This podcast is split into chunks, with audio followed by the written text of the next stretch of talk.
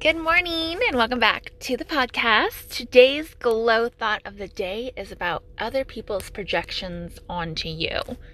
So, I recently have communicated to my close friends that my boyfriend and I are finally deciding to have children. And so we are in the planning process.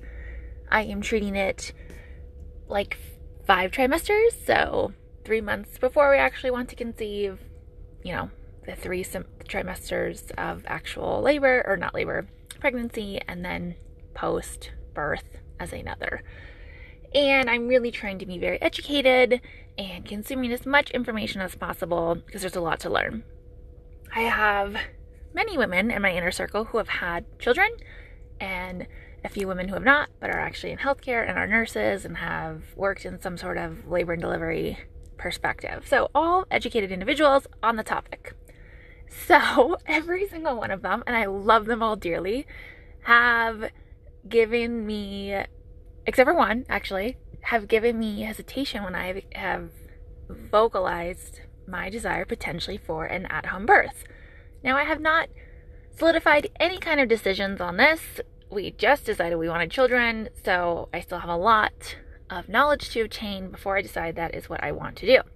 And of course, that may not be the case because I may not even be eligible for that just because I am over 35. So I understand that, you know, I could be high risk. Now, I know that individuals who project onto others have their own internal fear because I've done many courses on subconscious mind work. I'm certified in NLP. So I don't have any hurtful feelings for my friends who are giving me this unsupportive feedback. But I want to mention that if you're not familiar with how the subconscious mind work works, that individuals who may not agree with you or may not support you in the things that you're expressing or in your desires, dreams, and goals, it's not because they don't love you. It's not because they don't want to see you succeed. It's not because they don't want to support you in your decisions.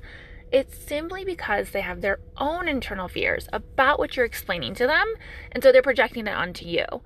And that fear could be a million different things. It could be that they maybe had a bad experience with what you're describing, or that they're too scared to ever pursue what you were talking about, or that they've seen other individuals not have a great outcome of the things that you're desiring. And so keep that in mind when you're expressing opinions to others and you're looking for feedback. I highly suggest that if it's a new idea, you either are very uh, set in kind of putting up almost a wall into unsupportive feedback and knowing that, you know, they want to see you succeed, or if it's an idea that you really are not sure about, right? You haven't made a decision, you're you're not confident in the potential decision you want to make, don't say anything at all because what can happen is that their opinions about your inner desires could then squash your goals because of their your friend's own internal fears and projections onto you. So it's really important when you're making decisions that you are confident in your decisions. You're making the decision for you and for nobody else because ultimately you are in charge of your life. You are in charge of the decisions you make, the goals that you're pursuing, the wants that you have, the dreams, your soul aligned you know, energy, that's on you. And don't let other individuals influence that with their own internal fears or their own perspectives because we are all interpreting this world through our own lenses. And again, that can be projected onto you, and their perspective and their past experience could have nothing to do with you. And it could not impact you in any way, shape, or form. So keep that in mind when you are communicating with friends and family about potential ideas and if they do not agree with you. And there's, again, I want to reference your friends want to see you succeed, they love you, they want to see you happy. And so, really, they're just trying to look out for you. They're not coming at you in a malicious way or trying to squash your goals or dreams. But again, it is their perspective and their experience. And that is how we're all living through this life through our own lenses, through our own internal dialogue, through our own internal emotions.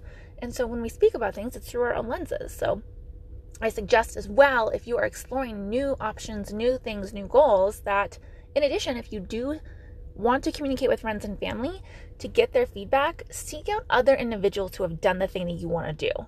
See how they've gotten to point A and what initiatives that they took to get there successfully. Because if your friends and family have not done the thing that you want to do, I'm sorry to say this, but they don't have like sufficient data to actually provide for you, to give you actually good advice. So, really seek out different resources that have achieved what you want to achieve. And that is all I have for you today. It is Friday. I hope your day is absolutely fabulous. And don't forget to share this and rate me on Spotify. Thanks so much.